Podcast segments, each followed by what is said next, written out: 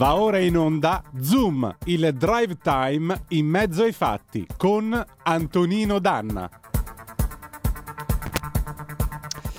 E diamo subito la linea ad Antonino Danna, anche il venerdì sera è qui con noi per parlare con lui 02 66 20 35 29 oppure via WhatsApp al 346 642 7756. Ben trovato Antonino. Grazie condottiero mio condottiero, amiche e amici miei, ma non dell'avventura, buonasera, siete sulle magiche, magiche, magiche onde di Radio Libertà. Questo è Zoom, il drive time in mezzo ai fatti. Io sono Antonino Danna e questa è la puntata di venerdì 1 aprile dell'anno del Signore 2022. Vi confesso che avrei voluto fare uno scherzo, però onestamente di dire che una certa vettura prodotta in Germania sia una bella macchina non mi veniva, per cui preferisco evitare, non sarebbe stato uno scherzo, diciamo così, credibile. Cominciamo subito la nostra trasmissione. Primo, date il sangue in ospedale serve sempre, salverete vite umane e salverete il mondo intero. Secondo, andate su radiolibertà.net, cliccate su Sostienici e poi abbonati troverete tutte le modalità per sentire questa radio un po' più vostra, dai semplici 8 euro al mese della Hall of Fame fino ai 40 euro della, eh, del livello creator che vi permetterà di essere coautori e co-conduttori della, di una puntata della vostra trasmissione preferita. Prima di passare al qui Parlamento, perché tra poco avremo con noi, avremo eh, soprattutto il piacere di avere con noi eh, l'onorevole Laura Ravetto, voglio dirvi una cosa. Ehm, vi anticipo che lunedì e martedì faremo nell'ambito di Zoom una due giorni dedicata al Covid. Racconteremo eh, come questa situazione si sta evolvendo, come andrà a finire, qual è la riforma della sanità lombarda. Lunedì avremo questa, questo nostro colloquio che abbiamo avuto con il direttore del lab dell'ospedale di Circolo di Varese, eh, il professor Fabrizio Dentali, che naturalmente guida questa struttura della SST Sette Laghi, e il dottor Bonelli, che è il direttore generale della SST Sette Laghi. È un colloquio che abbiamo avuto io e Giulio Cainarca. La seconda notizia è che eh, martedì invece faremo una puntata dedicata al dottor Giuseppe De Donno. Sapete che eh, tra ieri e stamattina si è diffusa la notizia di questo studio pubblicato sul New England Journal of Medicine, che è una delle eh, pubblicazioni sanitarie, medico-sanitarie più quotate che ci siano al mondo, il quale naturalmente ha pubblicato questo studio che, guarda un po', ha detto una cosa che chiunque abbia seguito questa radio negli ultimi due anni sa benissimo, il plasma iperimmune funziona e guarisce la gente dal Covid. Per questo motivo, il 5 eh, di aprile, martedì, noi terremo questa puntata dedicata interamente all'epopea del plasma iperimmune. Sarà una puntata giallo plasma che eh, ci auguriamo possa essere quell'esercizio del vizio della memoria che naturalmente eh, abbiamo cercato di esercitare in questa radio, che continuiamo a esercitare ogni giorno, perché se andate su www.radiolibertà.net trovate la registrazione degli interventi del dottor De Donno con me e Giulio Cainarca, ma anche la sua audizione in Senato in quel dell'anno 2020. E poi trovate, se avete voglia di conoscere altre storie di persone che sono state curate col plasma iperimmune all'ospedale Carlo Poma di Mantova, trovate anche il libro che io ho scritto e pubblicato l'estate scorsa. Perché il vizio della memoria è un vizio che in questo paese non viene perdonato a nessuno, ma proprio per questo abbiamo il compito di coltivarlo. Avremo tanti ospiti martedì, tanti ospiti che tratteranno di questo tema, tratteranno delle sue implicazioni, tratteranno delle scelte fatte da questo governo o meglio, dal governo che era in carica al tempo, il governo a guida PD 5 Stelle. Insomma, avremo modo e maniera di rievocare tutto questo, di parlare di tutto questo e ognuno sarà libero di farsi la sua opinione come meglio crede. Voglio salutare in plancia comando il nostro, eh, il nostro immenso Giulio Cesare Carnelli, capitano mio capitano.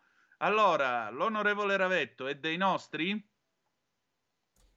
Sì, ce l'abbiamo. Qui Parlamento. E allora io do il benvenuto e il buonasera all'onorevole Laura Ravetto, che saluto, grazie del suo tempo, grazie di essere qua con noi. Io parto da questa sua dichiarazione, onorevole. Le risposte sì. del ministro Lamorgese in audizione presso il comitato Schengen sono inammissibili. Dal titolare del Viminale ci aspettiamo un piano d'azione concreto per la sicurezza delle nostre città, non la rassegnazione che traspare dalla risposta a mia precisa domanda. È inaccettabile che la responsabile della sicurezza interna si limiti a dire che temi come immigrazione e sicurezza sono problemi comuni ad altre nazioni europee. Ci rifiutiamo di adagiarci sulla logica del mal comune e mezzo gaudio. Beh, stamattina è venuto fuori anche che i poliziotti è meglio che si astengano dagli inseguimenti, se no causano incidenti, onorevole. Che fa? Piove sempre sul bagnato? Pazzesco, sì, eh, guardi, io ho fatto questa domanda al ministro Lamorgese e mi aspettavo che mi rispondesse con uh, un piano concreto di azione perché questo è un momento emergenziale per la città di Milano, ma certo. io dico anche per altre città. A Milano abbiamo avuto sette stupri in tre giorni, abbiamo un incremento di aggressioni sessuali al danno di donne in zone pienamente centrali. Non stiamo parlando di zone periferiche, parliamo di Corso Buenos Aires, Viale Bligny, Brera, eh, oggi abbiamo fatto un presidio come Lega proprio vicino alla Bocconi dove addirittura si figuri in università ehm, eh, organizzano gli universitari delle ronde per eh, proteggere le studentesse all'interno di Parco Ravizza, cioè eh, siamo in una situazione che obiettivamente meriterebbe un'attenzione diversa, anche perché la maggior parte di queste aggressioni è dovuta a immigrati irregolari presenti sul nostro territorio senza titolo, che spesso quando le forze dell'ordine poi portano in centrale, perché le forze dell'ordine, dobbiamo dirlo, a Milano sono iper efficienti e quindi hanno individuato tutti gli aggressori di queste giornate, scoprono che hanno già precedenti penali. Eh, per esempio la studentessa che è stata aggredita è stata aggredita da un eh, ragazzo eh, dell'Africa, un magrebino di 29 anni che aveva precedenti per ricettazione. Questo è inaccettabile, cioè questo significa che sul nostro territorio, nella nostra città, ci sono persone che non hanno titolo per rimanere qui con precedenti penali.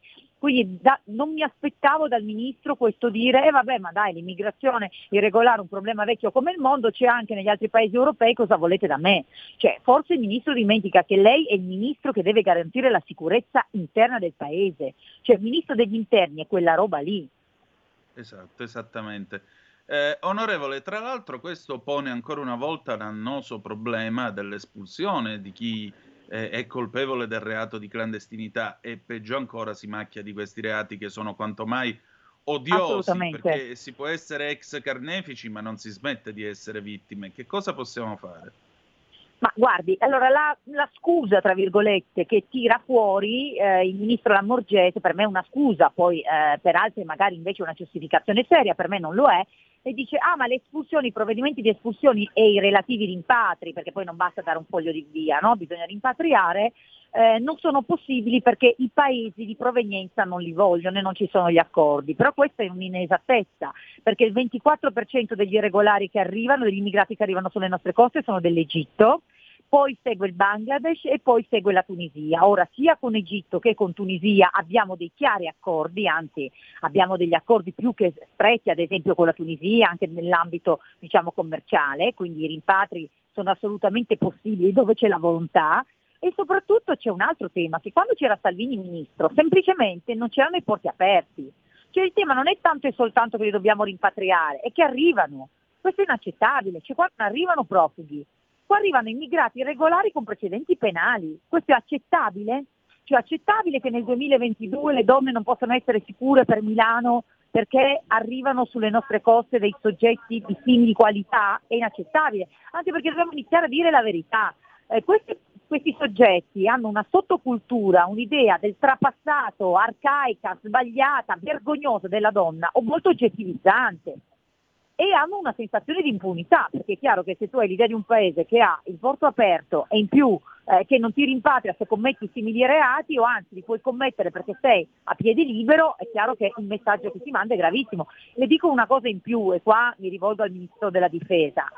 Mi preoccupa che vogliano ridimensionare il programma Strade Sicure, ad esempio. Io credo che bisognerebbe fare una battaglia perché permangano anche i militari, lei lo sa l'operazione strade sicure, c'è una progressiva volontà di diminuire le presenze, ma in realtà secondo me non è il momento di mandare un messaggio di questo tipo. Quindi benvenga l'incremento di poliziotti che dobbiamo dire c'è stato anche per una grande battaglia della Lega, però il ridimensionamento di strade sicure non, non, non lo ritengo un'idea geniale in questo momento. Questo è poco ma sicuro. Vede onorevole, io penso che forse alla nostra conversazione eh, sia bene aggiungere anche un terzo tema non è soltanto mm-hmm. il fatto di chiudere, a mio modesto avviso, vorrei un suo parere in materia, eh, non è soltanto il, ca- il, fatto di chiudere i porti e avere dei sistemi di espulsione certi che vengano applicati a dovere, c'è anche il fatto che l'Italia nel Mediterraneo non è più nessuno e non ha più una voce. E anche questo certo. pesa, non le pare? Sì, però sì, a me pare, però le devo dire una cosa in più. Se anche avessimo una voce, e quindi riuscissimo finalmente a pretendere che perlomeno chi arriva sia redistribuito in Europa, ma la redistribuzione investe comunque sempre profughi veri, quindi non irregolari, cioè non è che si ridistribuiscono gli irregolari, capisce? Cioè non è che in Francia o in altri paesi europei potrebbero dire sì sì ne prendiamo un po', quindi il tema per gli irregolari è non farli arrivare, perché anche se l'Europa fosse partecipe, e ha ragione lei, non lo è, perché l'Europa non è partecipe sui profughi, ma anche lo fosse, questi non sono profughi, sono irregolari. Quindi il tema è proprio non, non consentire che arrivino e quelli che arrivano ripatriarli. Esattamente, esattamente.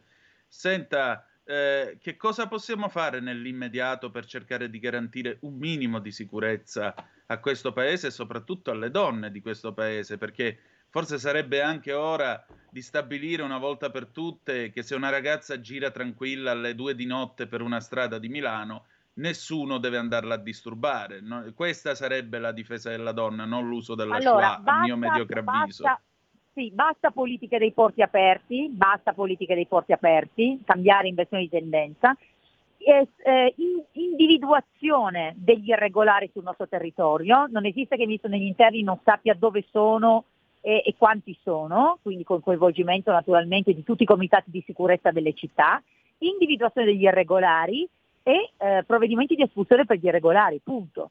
Poi c'è un tema generale per cui eh, a livello nazionale, perché non è solo sulle grandi città, perché anche qui le do un dato, i detenuti nelle carceri per reati di aggressioni sessuali immigrati sono cinque volte i detenuti per il medesimo reato italiani perché sono 1420 a fronte di 1923, ma i 1923 italiani sono rapportati a una popolazione di 58 milioni di persone, quindi è chiaro che va rapportato l'altro numero alla presenza Qui, di immigrati regolari, quindi è, è 5 volte di più, di questo è inaccettabile.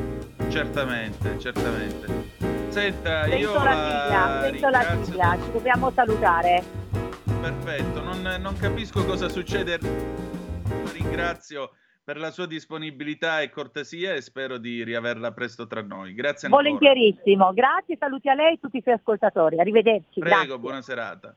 Grazie. E adesso, condottiero, mio condottiero Giulio Cesare Carnelli, andiamo con la sigla e poi che cosa mandiamo? Mandiamo un pezzo di Frank Zappa, San Bernardino 1977 e andiamo. Qui Parlamento.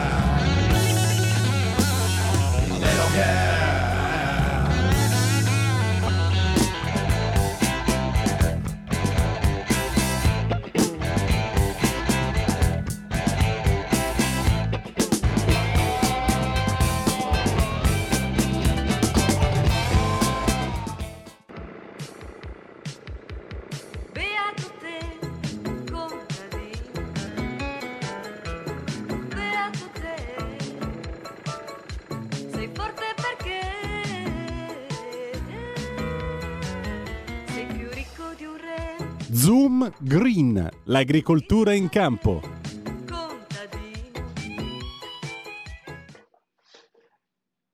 Radio Libertà, siamo già in collegamento, lo stiamo vedendo con l'onorevole Lorenzo Viviani. In questo momento, Lorenzo, non so se lo vedi anche tu, ma ci si è frizzato. Abbiamo frizzato, sì, è bellissimo, è bellissimo. Io consiglio di andarsi a vedere la puntata su YouTube su Facebook a tutti i radioascoltatori perché abbiamo veramente il freeze di, di Antonino Danna. Intanto un caro saluto Giulio, un caro saluto a tutti gli ascoltatori di Radio Libertà per il- lo spazio di Zoom eh, dedicato all'agricoltura, alla pesca. Oggi eh, giornata interessante, fatemi dire, una giornata al cardiopalma per me, tant'è che per fare questa trasmissione mi sono catapultato nell'ufficio di un amico di una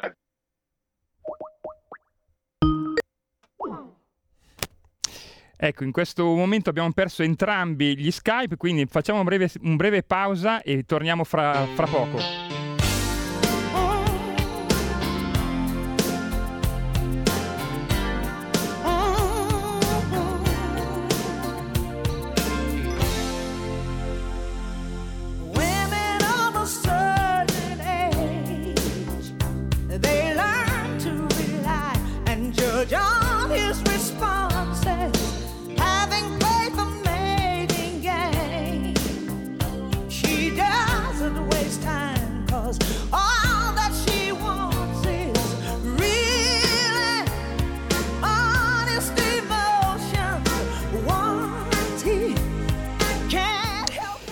Radio Libertà, abbiamo risolto i problemi tecnici, vi chiedo scusa ma stiamo cambiando anche alcune cose, ora però vi, vi- vi vedo entrambi e vi sento, incredibile. E il bello della diretta, grazie, caro Giulio Cesare. Carnelli.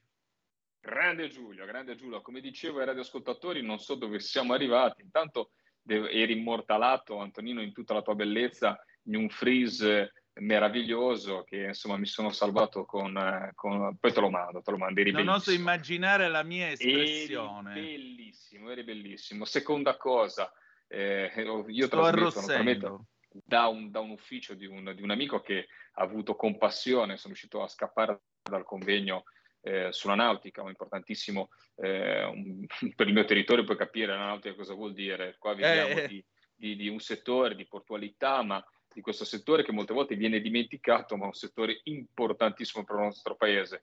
Eh, le nostre- I nostri cantieri sono i primi al mondo, sia in qualità sia nella bellezza delle imbarcazioni che, che solcano i mari. Quindi, insomma, qualcosa di importantissimo.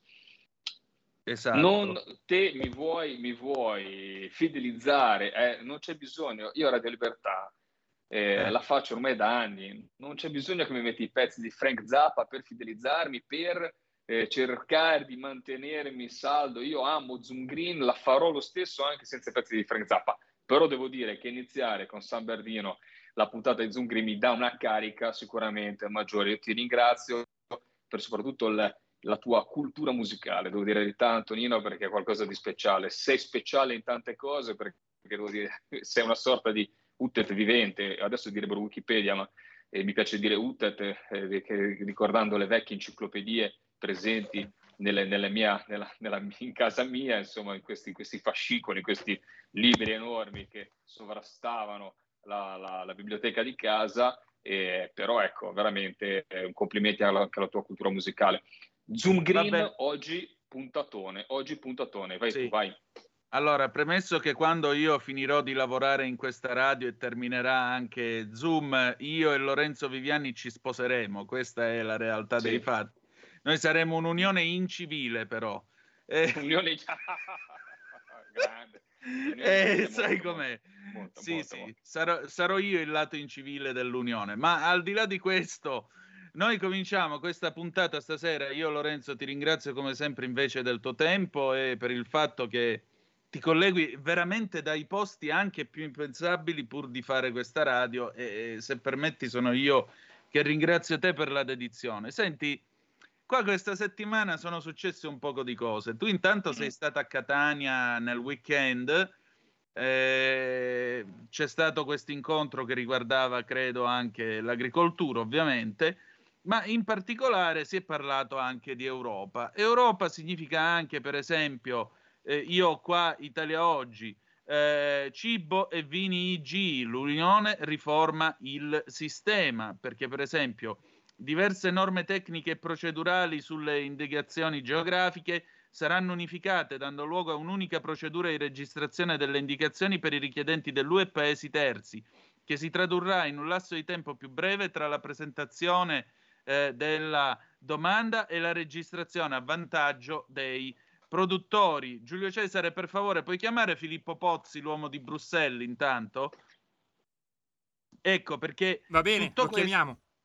Grazie. Tutto questo serve a evitare che cosa? Un nuovo caso Prosec, perché sapete che ultimamente cos'è la Croazia o la Slovenia, una delle due, eh, ha cominciato a dire che no, il Prosecco è meglio che se ne stia un pochettino riservato perché il vero Prosecco è l'oro e il Prosec, mentre invece il Prosecco sarebbe un vino che usurpa non si capisce che cosa. In realtà è chiaro che il- la verità, la ragione sta dalla parte del Prosecco, è fuori discussione, quindi adesso l'Europa eh, cercherà in qualche modo di cambiare e di modificare eh, le norme che regolano l'esercizio dell'EUIPO, che è l'agenzia UE incaricata della registrazione dei marchi, che ha sede ad Alicante, Spagna, e continuerà a fornire tra l'altro un supporto tecnico. Scrive Agrisole del 31 marzo, le diverse regole tecniche e procedurali sulle indicazioni geografiche verranno fuse, risultando in un'unica procedura di registrazione delle indicazioni geografiche per i richiedenti UE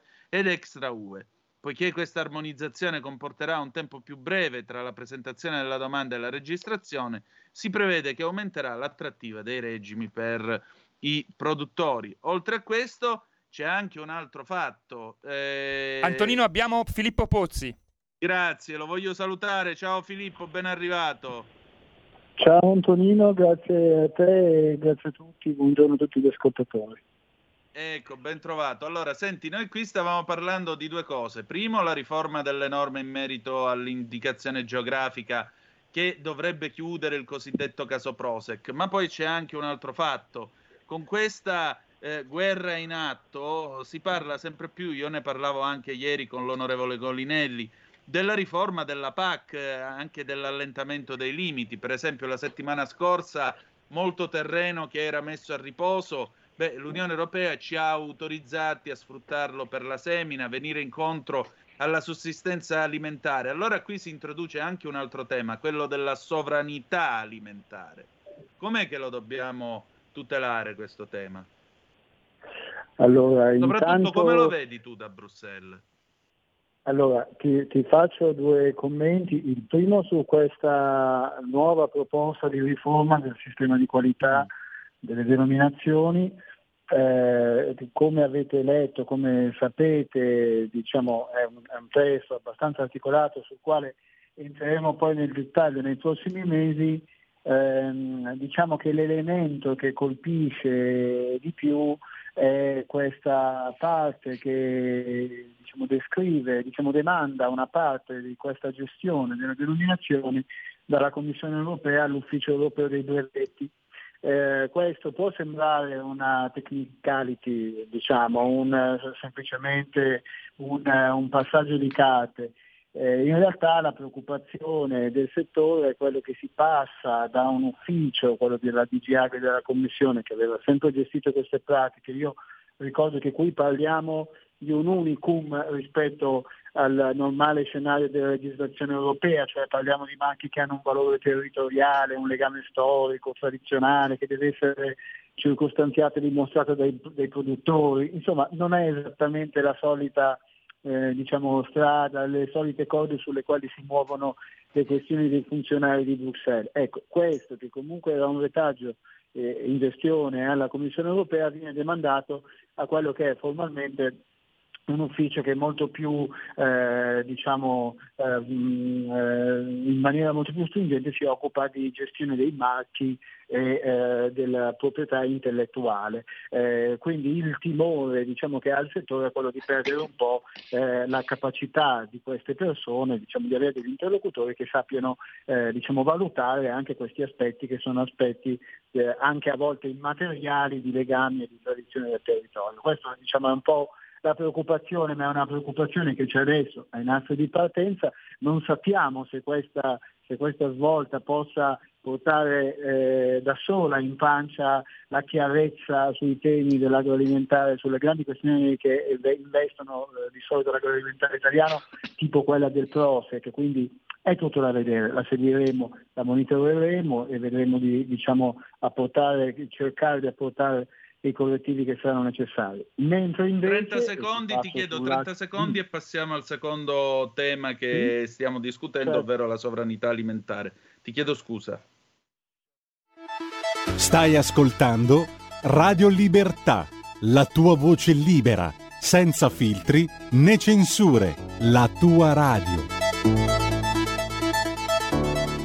E la linea torna subito a voi.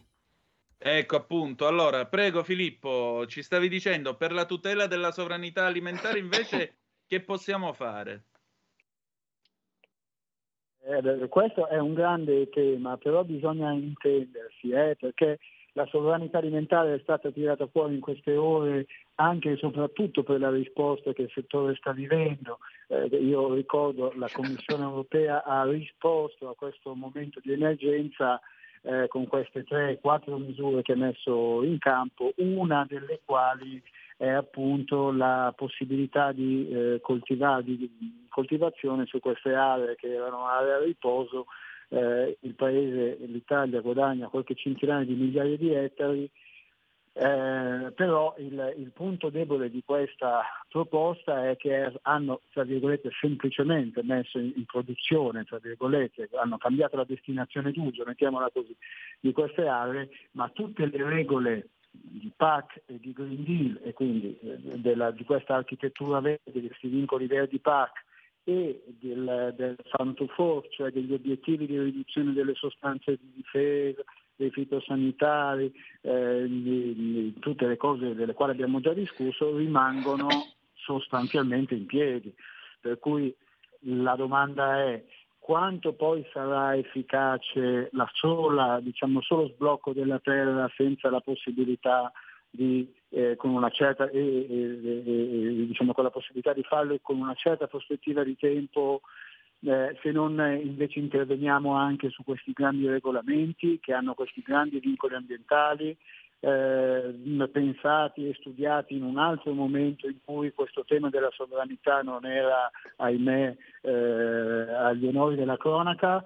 Eh, ecco, questo è il grande dubbio e anche un po' lo scetticismo che c'è sotto, per dire che la sovranità alimentare non è la risposta o non è solo la risposta all'emergenza, ma è soprattutto una direttrice da declinare nel medio periodo e nel lungo periodo, perché per noi è anche peraltro una- uno strumento di rilancio di sviluppo economico, è il modo per riconvertire anche il rapporto che si era un po' deteriorato negli anni con questa industria alimentare che spesso legittimamente comprava in giro per il mondo dove poteva trovare una materia prima anche più conveniente, eh, si tratta di riconvertire, di far tornare l'interesse anche economico a un rifornimento più locale, nazionale ed europeo. Ecco, questa è una sfida di prospettiva, no? quindi la sovranità alimentare, posto che eh, non si raggiunge al 100%, ma si tende alla sovranità alimentare se c'è un progetto e una strategia di lungo periodo dietro. Questo significa che a cominciare dagli strumenti della PAC, del Fork, di tutti diciamo, gli strumenti legislativi che vanno avanti nel tempo, devono diciamo, avere anche questo come obiettivo, altrimenti stiamo diciamo, dicendo una cosa che è destinata a franare subito o che è destinata a non partire nella maniera invece nella quale i nostri operatori hanno bisogno. No? Quindi questa è, il- è il- è il- grande- è la grande sfida di questi giorni e dei prossimi mesi.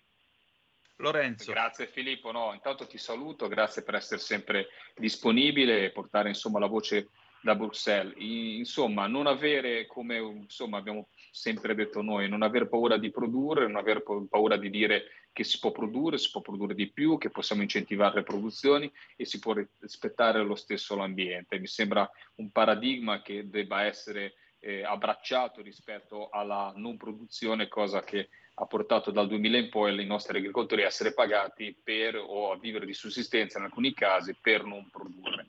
Ti faccio una domanda Sì, invece certo. particolare e, e ti faccio una domanda particolare perché eh, questa, questa settimana eravamo insieme a abbiamo avuto in commissione il presidente Scordamaglia di Filiera Italia, poi parleremo anche del problema che subiscono i nostri produttori perché molte volte ci sono rincari al consumatore, ma su tutta la filiera non si spalma questo diciamo rincaro e alla fine i nostri produttori come il prezzo del latte o per il settore suinicolo ma mi viene a dire anche per molte volte per la pesca questo il, il prezzo è sempre uguale che viene pagato cons- al, al produttore. Quindi veramente siamo in seria difficoltà. Ma detto questo che era un po' il tema principale però ha detto una cosa molto importante che mi sembra anche di sani principi e, e adesso naturalmente noi stiamo cercando materie prime, stiamo cercando le commodity, stiamo cercando quelle produzioni che abbiamo perso presidi nel tempo, quindi pensiamo al grano, pensiamo al mais, pensiamo insomma, a tutti questi, questi, questi beni essenziali per, per la filiera e per la lavorazione di prodotti alimentari.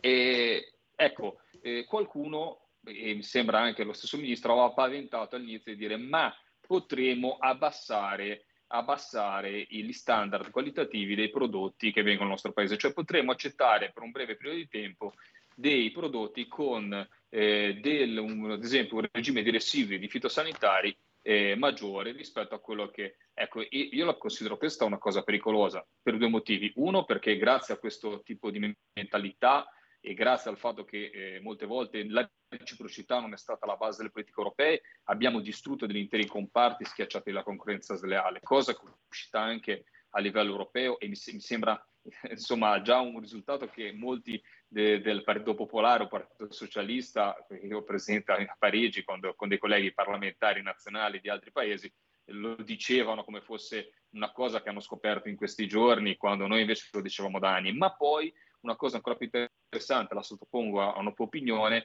è che non si formi una sorta di classismo alimentare, cioè se noi permettiamo di far arrivare un prodotto più scadente nel nostro paese rispetto agli standard qualitativi, naturalmente sarà un prodotto che magari andrà a finire in prodotti eh, più economici. Ecco, non rischiamo facendo questa cosa qua, oltre a dare una concorrenza ancora più sleale rispetto ai nostri produttori italiani, di formare un classismo in cui chi paga il prodotto poco non è assicurato, non, è, eh, non, è, eh, non ha la sicurezza, perdonami, di eh, mangiare un prodotto sano, che invece deve essere garantito a tutti gli italiani, indipendentemente dal costo del prodotto, perché lo standard qualitativo deve essere uguale per tutti?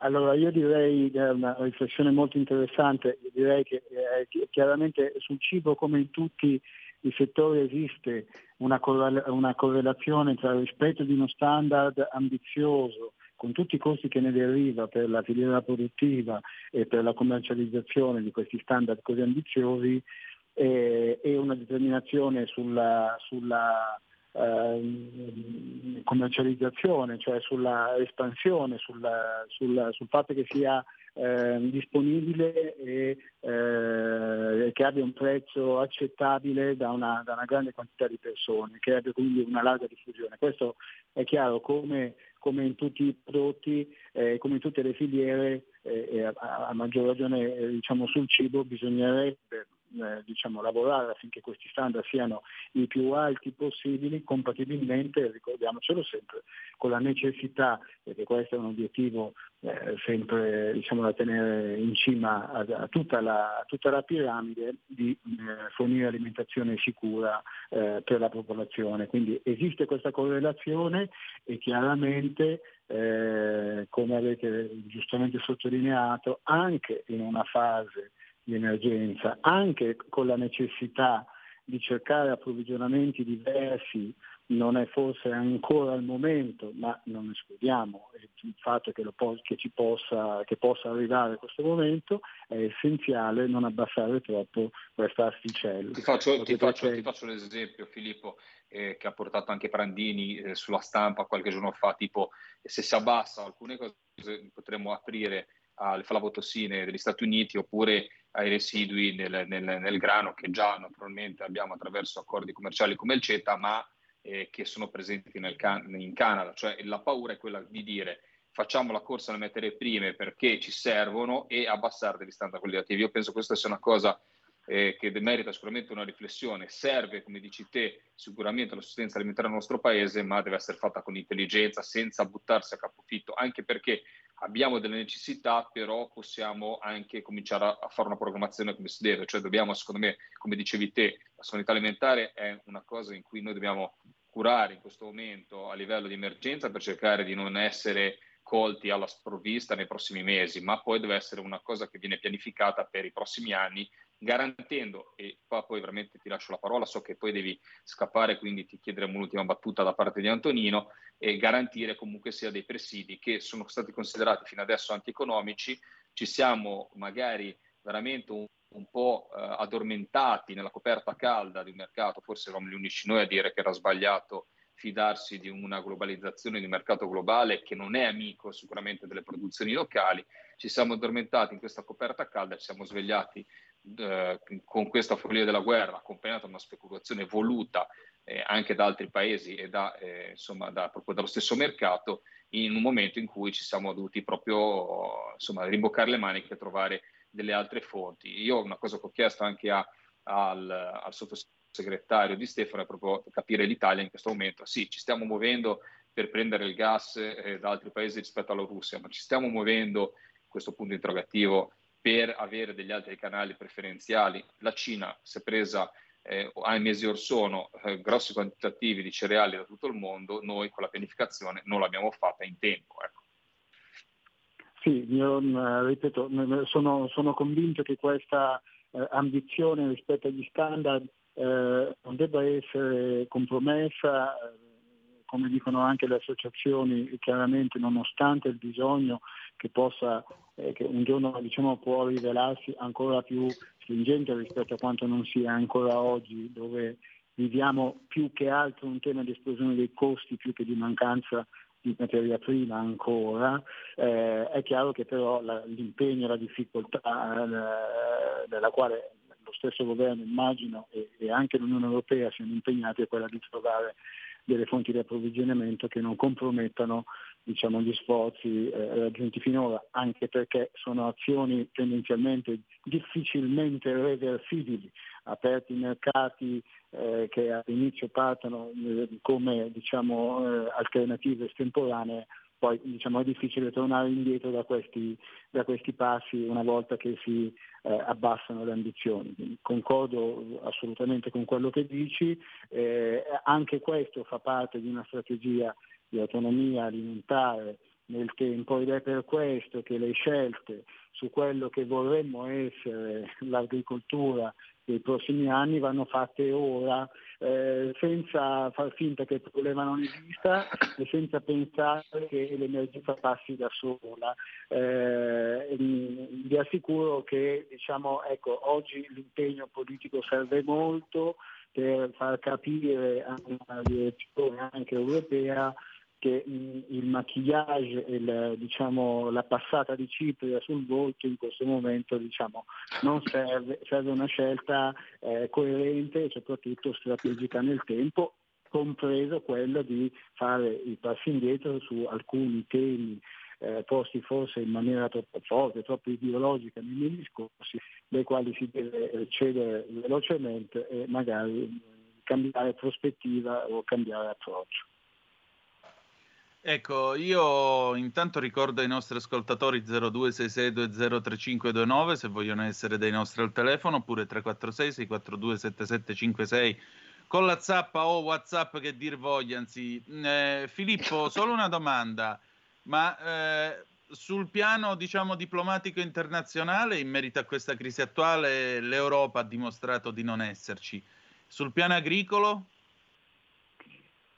Beh, eh, sul piano agricolo io posso darvi diciamo, un'impressione di questa risposta a botta calda eh, che è stata data dalla Commissione. Voi avete parlato della, eh, diciamo dello, dello, sblocco di questa terra che è un elemento, devo dire, eh, diciamo basilare rispetto alle richieste che il settore aveva messo sul tavolo. Hanno fatto solo quello? No, è stata sbloccata una riserva di crisi della politica agricola eh, di 500 milioni, ma lo, lo, ricordo fanno parte comunque dei pagamenti diretti della PAC, quindi in qualche modo sono tra virgolette soldi del settore. Eh, non è una concessione poca, nuova di una disponibilità, sembra, eh, è stato fatto. Sì, a noi credo 48-50 milioni, o sbaglio? No, sì, con noi 48-50 però... milioni, però di questi sì. 500 milioni 480 sono parte della PAC, quindi diciamo non ci sono grandi eh, risorse nuove e poi è stato aumentato il limite eh, sugli aiuti di Stato eh, delle soglie sia per l'azienda che per l'azienda di trasformazione. Stiamo, siamo in attesa, sarà interessante vedere cosa succede al prossimo Consiglio agricolo della settimana prossima eh, dove si parlerà anche di diciamo, riutilizzare le economie non spese di questa politica agricola, di questa programmazione per dare sostegno alle aziende e questo potrebbe essere diciamo, un gesto mh, eh, tangibile nei confronti dell'esplosione dei costi di questi giorni. Io ricordo che il, lo studio del CREA, del centro di ricerche italiano sull'economia agricola, ha stimato per il 2022 un terzo delle aziende in reddito negativo e un'esplosione media di costi di 16.000 euro all'anno per questi mesi. Eh, per questo 2022 eh, i 16.000 euro di media significa che andiamo dalle poche migliaia a, a quasi 100.000 euro per alcune tipologie di azienda. Quindi ecco, mh, oggi diciamo che prima ancora che un tema di, di, di materia prima o anche in qualche modo di decisione sui mangimi, sulle proteaginose, su questo tipo di colture dell'Est Europa esiste un tema di esplosione dei costi energetici e di eh, difficoltà anche nel reperire diciamo, a costi normali, nel tenere su una gestione normale i costi di azienda, un po' per i fertilizzanti, un po' per l'energia, insomma. Quindi eh, stiamo affrontando un, un scoglio un iceberg eh, nei confronti del quale forse non ci eravamo trovati da tempo eh, e serve qualcosa di più che le risposte eh, diciamo di maniera, serve anche una prospettiva, come abbiamo detto prima, eh, che curi l'emergenza sì, ma che soprattutto poi porti il settore verso una sicurezza diversa nei prossimi anni. Questo secondo me è la grande sfida. Grazie Filippo, grazie del tuo tempo grazie e della tua Filippo. disponibilità. Grazie a voi. Bene, Ciao, noi Filippo. riprendiamo. Ciao Filippo, noi riprendiamo la linea. Antonino, quindi- abbiamo anche un ascoltatore per voi. Eh, lo passiamo subito. Pronto? Chi è là? Antonino Mimmo, buonasera. Ciao Mimmo. Che Buonasera. tempo fa a Napoli? Eh, eh, questa settimana è di pioggia, da mercoledì. Eh, Eh. pure qua, qua grandinava poco fa. Dici Eh. tutto Mimmo, vai. Adesso praticamente eh, eh, eh, quando piove in tutta Italia allora c'è- c'è l'Italia, altrimenti c'è solo una parte. Comunque entriamo subito nel merito. Nel merito è questo, non generalizziamo, non ha fallito l'Europa, parliamo di casa nostra. Draghi ha toppato, diciamolo apertamente, diciamo che Draghi, Drago dal primo momento con quella posizione filo NATO e filo, eh, filo Biden eh, l'ha fatta grossa, poi ci si sono messi i singoli, a noi mancano statisti politici, un banchiere prestato per salvare il paese e l'Italia come Draghi è un banchiere, non è un politico. La politica la fanno statisti. Romano Prodi, che, che ne possa pensare la Lega, è uno statista. Romano Prodi avrebbe dialogato, potete ridere per, dieci anni di seguito, ma la verità è questa, non, certamente non, avrebbe, non sarebbe andato a- in Polonia a far vedere la maglietta a quello mezzo scemo. Allora il problema non è questo, il problema è che se siamo noi provinciali piccoli piccoli. Quando la Germania tira fuori 100 miliardi subito, non cercando di portarla in politica e risolvere il problema, ma per riarmarsi, E noi qui stiamo a discutere se il 2% fino al 2028 o fino al 2024. C'è qualcosa che non va. Quindi torniamo, andiamo a vedere, a votare eh, nell'immediato perché qui è impossibile, ci- perché ci sarebbero state sicuramente delle soluzioni. Sicuramente eh, qualcuno si sarebbe pigliato la responsabilità, sicuramente noi domani potevamo scegliere se la Lega, se il PD, se il 5 Stelle si erano comportati in una maniera o in un'altra. Adesso con chi ce la pigliamo do- dopo tutta questa roba qua? Chi è stato? Un'ultima osservazione. Se un ministro delle finanze io mi ricordo, lo metto terra a terra, mi ricordo una pompa di benzina dal 27 di febbraio, due giorni dopo l'inizio, e mi trovo 50 centesimi di aumento alla pompa. Con quelle scorte che lui c'ha, eh, con l'autobus che ha scaricato e rimaneva per tutto il mese e l'ha pagato a poco. Perché la finanza non è andata a chiudere quella pompa di benzina? I garanti in Italia servono solo per dargli dei soldi e dargli a mangiare. Azzeriamo la categoria dei garanti, non servono a niente. Grazie. Sì, Eh, posso dire il discorso cosa? è un po' magmatico, però abbiamo un'altra Sì. telefonata, poi sarebbe Vai, bene rispondere. vai, sì. vai, Pronto vai. chi è là? Pronto? Ciao. Sono Federica. Ciao Federica, dici Ciao, tutto. scusami ma ho dovuto perché ti sto ascoltando da casa dal computer. Ciao, grazie. Ma scusami, allora perdonami, scusami, eh, tanto Fede ti puoi fermare con noi due secondi in più. Fammi rispondere una cosa a Mimo da Napoli, Sì. eh, velocissimo che è stato magmatico. Fede, aspetta un attimino, tanto te ti fermi fino alla fine con noi. Eh, tanto chiudiamo la trasmissione e ci dirai anche un po' quest'acqua benedetta, benedetta, quest'acqua poca, perché dobbiamo avercene un po' di più ragazzi, perché qua rischiamo, lo so che dà fastidio a tanti degli ascoltatori la pioggia, ma qua non pioveva No, no. in certe zone da 120 giorni e l'agricoltura è in crisi, oltre a tutti i problemi che abbiamo, che diciamo questa è, poi, poi ci mancava solamente l'acqua, quindi figuratevi il bene che fa quest'acqua qua per la nostra agricoltura. Detto questo, detto questo, Mimmo, io eh, a parte che insomma qualcosa posso anche essere d'accordo con lui, eh, ha tirato fuori il discorso della maglietta. Non ho mai parlato di questa cosa della maglietta. Posso dire una cosa però da queste frequenze Accomodati. di Radio Libertà? Lo sai lo sai qual è il problema del nostro Matteo, qual è stato e qual è tuttora? Qual è? Che è una grandissima brava persona, che è una grandissima brava persona che è sempre disponibile con tutti e di incontrare tutti. Come ha spiegato bene il nostro amico e caro amico e, e- e presidente del gruppo su a Bruxelles, Marco Campomenosi, Mm. questo caro sindaco l'ha voluto incontrare, ci ha preso un caffè prima e gli ha fatto l'agguato apposta. Ecco, il nostro grande errore, può avere un errore, e allora a quel punto lì, guarda, eh, mi ci metto la firma anch'io per essere, essere una persona così, essere brave persone. Forse vanno avanti le persone un po' più eh, ciniche e che non hanno rapporti umani, invece il nostro Matteo è una persona che ha il rapporto umano, che sta a parlare con le persone, lo dimostra con le persone comuni, si è trovato un sindaco davanti a cui ha dato confidenza e gli ha chiesto di parlare, il sindaco gli ha chiesto di parlare, ci ha preso il caffè insieme e poi questo qua l'ha portato avanti. Ai giornalisti per fare quella scena che secondo me è stata una scena veramente raccapricciante, ma non solo per un motivo, perché lì comunque sia lui portava la testimonianza di un, eh, di un partito, di un senatore eh, ai confini dell'Ucraina per portare il nostro messaggio, indipendentemente da tutto quello che ci poteva essere prima, indipendentemente tutto da quello che ci poteva Chiudi, essere, che era un messaggio di pace. Quindi secondo Guarda- questo è il commento che mi veniva da fare a Mimo, non per cattiveria, eh. poi possiamo pensarla anche su molto simili nelle cose, però secondo me questo era quello che mi sentivo di dirgli. No, Lorenzo, Eh, io non dire- solo la penso come te. Vai avanti, finisci il tuo ragionamento. No, ma no, poi il complimento era per, eh, volevo far osservare una cosa ai radioascoltatori che abbiamo sentito per mezz'ora Filippo, che magari in certe è molto tecnico e spero che insomma venga apprezzato per, per la bravura. E io gli faccio sempre dei grandi complimenti, però la cosa che mi piace di questo, di, di- di quando sento parlare di Filippo, che eh, forse poteva dirlo anche lui, queste cose noi le dicevamo da tre anni, lui le dice da dieci anni.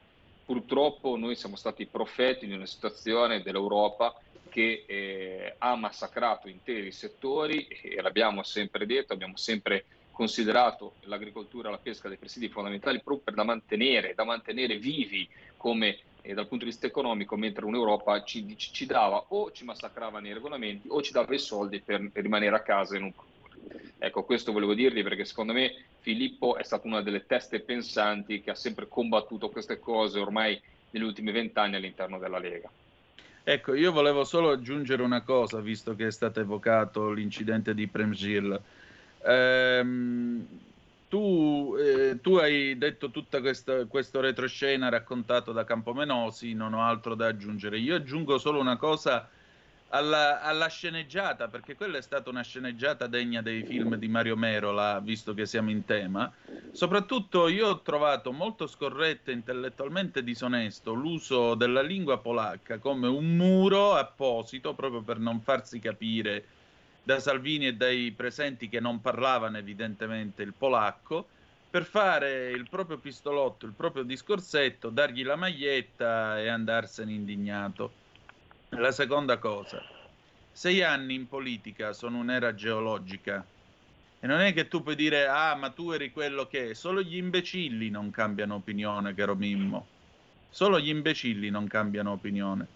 Quindi magari qualcuno ha cambiato l'opinione su Mosca, altri invece continuano a essere appecoronati verso Pechino. Così, per dire. Bella, questa qua te la sottoscrivo. Appecoronati per Pe- sotto Pechino mi è piaciuta tantissimo. Prego, Fede, scusami se dico fregnacce, Lorenzo. Eh. No, no, no, sei stato grandioso. Fede, invece raccontaci quest'acqua benedetta. Ne è arrivata ancora Sì, è troppo bene- poca, raccontaci è- un po'. E Benedetta, beh, da noi è piovuto bene ieri, è piovuto, Mm. insomma, ci vorrebbe una settimana così perché proprio la, la terra era secca, era come, come a giugno, insomma, e quindi con tutto che infioritura, che le piante, eh, peschi, ciliegi, eh, i ciliegi stanno iniziando a fiorire, però i peschi così con infioritura hanno bisogno di acqua, non è che sono piante diciamo tra virgolette vecchie, non sono piante giovani, quindi hanno già un apparato radicale più, eh, più sviluppato, però vediamo, eh, ho visto vicino a casa mia chi ha piantato del grano, che il grano ancora, era ancora come a gennaio, non come dovrebbe essere, insomma speriamo, poi è piovuto anche oggi, è venuto una cazzone anche oggi, quindi insomma è stato Fede, ristoratore. ho fatto, ho fatto- ti, ti blocco su una cosa, perché poi i tempi sono corti, ti volevo Sì. chiedere una cosa a bruciapelo. Ho fatto un post con una foto che mi hai mandato, ecco, Sì. eh, e io l'ho commentato dicendo sovranità alimentare è comprare italiano, cioè diamo una mano ai nostri produttori, perché è inutile che ci andiamo a riempire la bocca, ah che bello i prodotti italiani, fanno colore e tutto, poi vogliamo mangiare, perché poi anche questo, la stagionalità è conoscere le stagioni, andare a mangiare un prodotto magari che non troviamo in questo momento, come dicevi te, le per Williams si trovano fra poco, e vuoi mangiare adesso, le mangi del Sudafrica, le mangi di... eh, Che senso ha? Che senso ha? E tu mi hai dato questa foto di questo banco di un supermercato dove non c'era un prodotto e si parlava di Cile, Sudafrica e Perù. Ecco, Perù, cosa vuol dire per un agricoltore, soprattutto fammi dire, andare al supermercato e vedere un banco così? Cosa l'emozione, ma soprattutto il messaggio come mandare da proprio eh, produttore nell'ortofrutta e quindi che eh, sei insomma in campo e, e quei prodotti li potresti vendere a te fra, po- fra po- fra pochi mesi o fra poche settimane. Beh, ti dico la verità, è un po' tra virgolette una presa in giro. Faccio anche una premessa che Sudafrica eh, hanno sono nell'emisfero boreale, ehm, scusa, australe, quindi hanno il clima invertito rispetto a noi, nel senso che adesso per loro è quasi autunno, invece per noi è la primavera, quindi adesso li trovi perché o, le- Certo, o li hanno certo. raccolti adesso perché non penso che abbiano, cioè, però non lo so, celle così di frigo conservazione che permettano una, una conservazione insomma di mesi così tanto, così lunga. Però ecco diciamo che mi sembra un po' ridicolo perché nessuno, cioè dalle nostre parti, considera che insomma io sono in una zona che tutto sommato è abbastanza agricola come paese, non è la città. Nessuno ancora mangia in questo periodo susine, le proprie frutteto sono comperate o le pere proprio perché non è la stagione. Quindi eh, sì, io dico eh, sovranità alimentare proprio anche questo, insomma, rispettare le stagioni, anche perché bisognerebbe vedere il contenuto dei residui fitosanitari sulla, bu- eh, sulla buccia, quant'è, cosa c'è, e anche dal punto Certo. di vista nutrizionale, perché come tutte le sue varie proprietà, come è stato raccolto, quando è raccolto, ecco, poi vabbè non ci dilunghiamo. E così insomma, volevo fare anche una piccola precisazione se me la lasciate, Sì, poi Però noi lascio. abbiamo 30 secondi, Federica. Tra l'altro ti ho mandato un WhatsApp perché il pezzo musicale lo lanci tu. Quindi, Oddio, non l'ho ancora ricevuto. e vabbè, Vabbè. eh, pioggia d'aprile di Carmen Consoli. Va bene. Quindi Ecco, allora, eh, vai, di quest'ultima cosa che così poi andiamo in chiusura. Va bene, allora si parla della sovranità alimentare, però ti faccio anche una precisazione. Ci sarebbe anche la sovranità chimica, nel senso che, ti spiego, noi ci stiamo apprestando a seminare il mais, ma eh, in concomitanza alla semina, questo è un dato tecnico, insomma, agronomico, col mais ci vuole l'urea. Allora, tu, eh, se- questa, ecco, questo sembra un pesce d'aprile e una barzelletta. Allora, noi stiamo aspettando la nave dal- che arrivi l'urea, secondi dall'Uzbekistan, perché arrivava dall'Ucraina, ma l'Ucraina, dall'Ucraina sappiamo tutti i motivi per i quali non viene. E deve arrivare dall'U- dall'Uzbekistan, così ci hanno detto mh, insomma i nostri... Cavacca l'urea, ma l'urea non si mangia il terreno, porca miseria. E ti dico una cosa, ti viene da ridere. Allora io che sto a 40-45 Perché la botta dal- iniziale gliela dà, però poi si mangia l'humus, buon Dio. Ancora l'urea. Ma no, beh vabbè, l'urea serve perché a- aiuta per, eh, cioè viene data, al limite gliela puoi dare un po' più avanti, una- cioè guardavamo se non riuscivamo a reperire questa urea, che tra l'altro ha un prezzo molto elevato, cioè c'è stata la speculazione, eh, avremmo dato insomma un, concime in- eh, un altro concime in, una- eh, in un'altra fase di lavorazione del, del mais. Comunque ti dicevo, io sto a 40-45 km dal petrolchimico di Ferrara, la vecchia Montedison e Sì. praticamente la producevano anche loro l'urea, ma a causa degli aumenti del metano si sono praticamente Certo. fermati, adesso non so se la facciano ancora. Quindi per dirti che eh, avremo anche dei prodotti, insomma dei concimi anche insomma, più a portata di mano, ma purtroppo causa dell'aumento del metano che non è dovuto alla guerra, eh, già da prima si, sono, si sono fermati, insomma è tutto lì. Ecco, va bene, allora noi chiudiamo qui. Eh, tra l'altro Federica ha dichiarato che il cravatta contest stasera finisce in Siete- parità tra me e te, quindi noi Vox Populi, Vox Day, modestamente qui nel 1978 noi altri non siamo da meno. Assomiglia, alla, assomiglia, la tua cravatta assomiglia, vatela a vedere alla Ciao. chitarra di John Petrucci. Alla chitarra di John Petrucci. Se, guarda, questo però naturalmente è una cosa un po', un chitarrista un po' più cattivo rispetto al tuo genere musicale. Vattelo E poi me la vado a vedere. Allora, Federica, lancia tu il pezzo musicale che andrà in onda dopo la pausa, visto che è in tema con quello che è successo oggi. Prego. Pioggia d'aprile di Carmen Consoli, anno 2002. Grazie. Spero We'll be right back. A tra poco. Ciao a tutti. Stai ascoltando Radio Libertà, la tua voce libera, senza filtri né censure, la tua radio.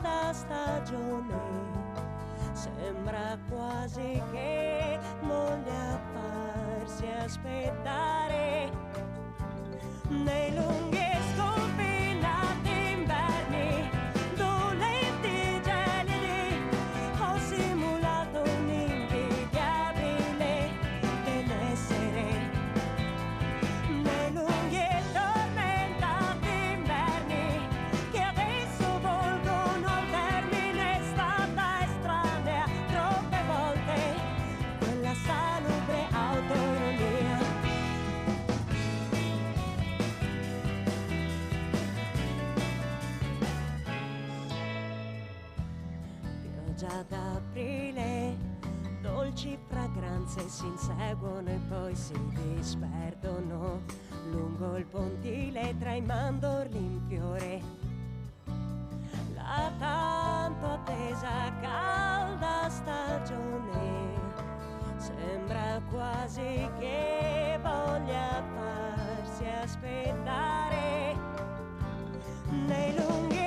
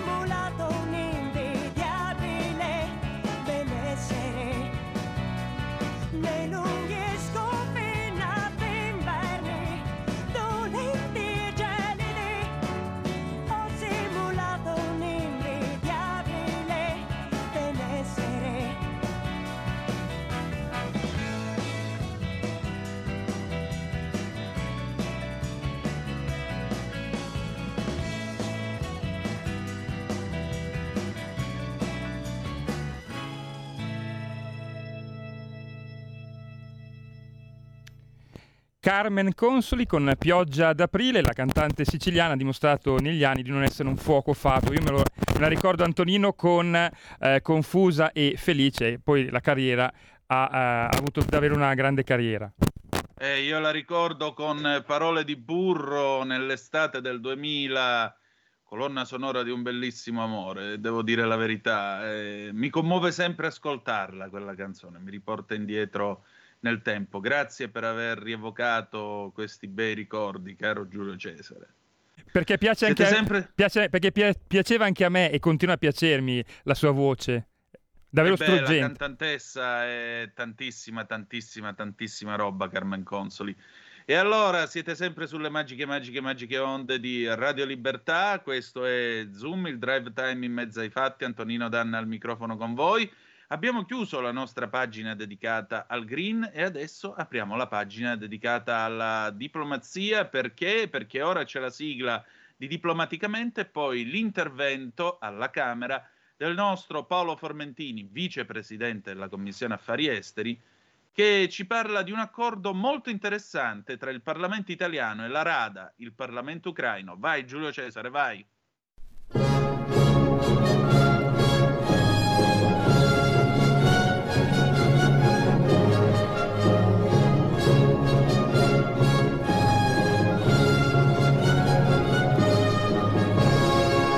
Diplomaticamente, la politica estera.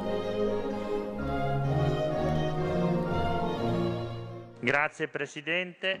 Faccio appello tramite lei al Presidente della Camera Fico, a tutta la Presidenza, perché oggi incontrando l'onorevole Volodina eh, della Rada, della Verkhovna Rada Ucraina, eh, tra la documentazione ho potuto leggere che è stato sottoscritto tra la Camera dei Deputati e appunto il Parlamento monocamerale dell'Ucraina un memorandum d'intesa nel 2017. Questo memorandum che prevede un protocollo di collaborazione tra i due Parlamenti non è mai stato però reso operativo.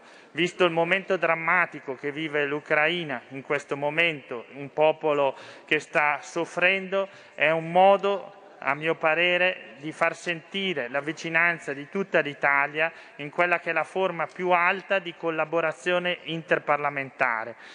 Conosco bene il funzionamento dei protocolli siglati tra la Camera dei Deputati ed altre assemblee perché presiedo il protocollo tra Italia e Knesset, quindi tra Camera dei Deputati e Knesset. È uno strumento utilissimo per scambiare esperienze, per condividere anche a livello di commissioni quelle che sono le pratiche dei due paesi. In questo momento, a nostro avviso, è uno strumento essenziale per essere vicini veramente all'Ucraina e quindi il mio invito con forza da quest'Aula è istituire il protocollo che sarà composto da cinque deputati di questa Camera e cinque deputati della Verkhovna Rada. Grazie. Ecco, questo è l'accordo che appunto è stato finalmente attuato tra il nostro paese e naturalmente eh, la Verkhovna Rada, appunto il Parlamento ucraino. Sapete che nel corso di questa trasmissione abbiamo anche intervistato alcuni dei parlamentari, Sofia Fedina, eh, Alexei Goncharenko, che vi ricorderete tirò fuori il Kalashnikov mentre mi parlava. Ammetto che certe situazioni nella mia vita sono state un po' paradossali, ma uno che mi tirasse fuori il Kalashnikov mentre vi parlava non era ancora capitato. Poi abbiamo avuto più volte Kira Rudik, che è il capo di eh, Golos, voce, partito di centrodestra. Paolo Formentini ehm, che tra l'altro mh, ha parlato anche, se non sbaglio, con Formiche, esatto, sì, con la rivista online Formiche, parlando appunto ehm, del- dell'accordo e soprattutto ha parlato anche eh, del rapporto con gli alleati NATO e gli Stati membri dell'Unione Europea nei confronti del teatro Indo-Pacifico, in quanto anche connessa alle nostre aree di prioritario interesse strategico. E certo perché l'area dell'Indo-Pacifico continua ad essere un'area importante per tutti noi. Eh, sul rapporto con Pechino, a tre anni dalla firma per la via della seta, il nostro Paolo ha promosso Draghi, dice ha inviato dei segnali di forte discontinuità. Che cosa c'è nel- nel- nell'immagine, nel, nel disegno, nello scenario, o come direbbero gli americani, the big picture, diciamo, il grande affresco della politica estera internazionale in quell'area? E Paolo ce lo spiega, dunque un aumento della presenza diplomatica, ma anche militare, Nell'ultimo periodo, ha risposto Formentini, abbiamo assistito a diverse certi- esercitazioni nell'Indo-Pacifico, come la recente Balikatan, che ha visto impegnati Stati Uniti e Filippine. Dobbiamo lavorare affinché anche l'Italia possa prendere parte a queste esercitazioni. La Francia è una potenza dell'Indo-Pacifico, anche la Germania si è dotata di una visione per la regione.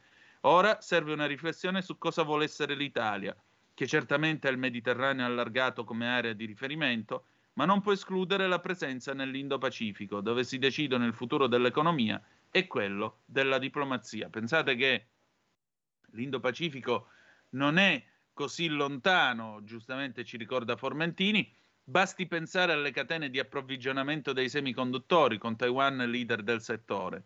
La militarizzazione della regione da parte della Repubblica Popolare Cinese rischia di minare la libertà di navigazione per tutto il mondo. Ci sono dunque ragioni democratiche e ragioni economiche per difendere l'Indo-Pacifico aperto e libero, come lo indicano i nostri alleati statunitensi. Giulio Cesare è con noi, Paolo Formentini? Lo stiamo contattando orora. Benissimo, perfetto. In effetti è tutta quest'area, tutta quest'area centrale in fondo per quanto riguarda il commercio e l'approvvigionamento, come si è detto. Però ci sono delle zappe, un momentino che le vediamo subiti, subito. Eh, allora, Pino, buongiorno. A me questa della deputata su Odessa sembra solo propaga- propaganda, ma che non, non ho, non mo, non lo so, da un rappresentante della Lega. Parla proprio come tutti, prima gli italiani. Saluti da Pino. Scusa, non l'ho capita, Pino, ma a cosa ti stai riferendo? Poi, ah, eccolo di nuovo, Pino. Ciao Antonino, saluti. Ah, allora forse eh, ti stavi riferendo a qualche trasmissione precedente. Ciao Antonino, saluti ai tuoi ospiti. Mm, sul discorso della reperibilità degli alimenti base, eh, quali grano, gran turco, eccetera, penso che, come giustamente dicono i tuoi ospiti, bisogna fare molta attenzione ad abbassare il livello della qualità. E hai ragione, Pino anche perché, anche solo temporaneamente, perché sappiamo benissimo che una volta passata la cosa è molto difficile poi tornare indietro e questo potrebbe essere molto pericoloso per il Made in Italy e per il cibo italiano nel mondo. Saluti da Pino. E hai proprio ragione, Pino. Hai proprio ragione perché il discorso è, eh, è proprio questo, insomma, è, è un po' come se è un po' come se la Ferrari, facciamo un esempio banale, la Ferrari anziché produrre, che ne so, la Ferrari Roma, un- un'automobile straordinaria come questa o l'ultimo modello in altissimo livello, anziché farla con i sedili di pelle Connolly, li facesse con i sedili di tessuto delle tende che trovate nelle cineserie a un euro. Come fai? Che, che- che figura ci farebbe la Ferrari e che figura ci farebbe il Made in Italy? È la stessa cosa. Se tu cambi gli ingredienti e gli ingredienti scendono di qualità, Pino ha messo il dito nella piaga. Bravo, hai fatto proprio bene a dire questa cosa, guarda.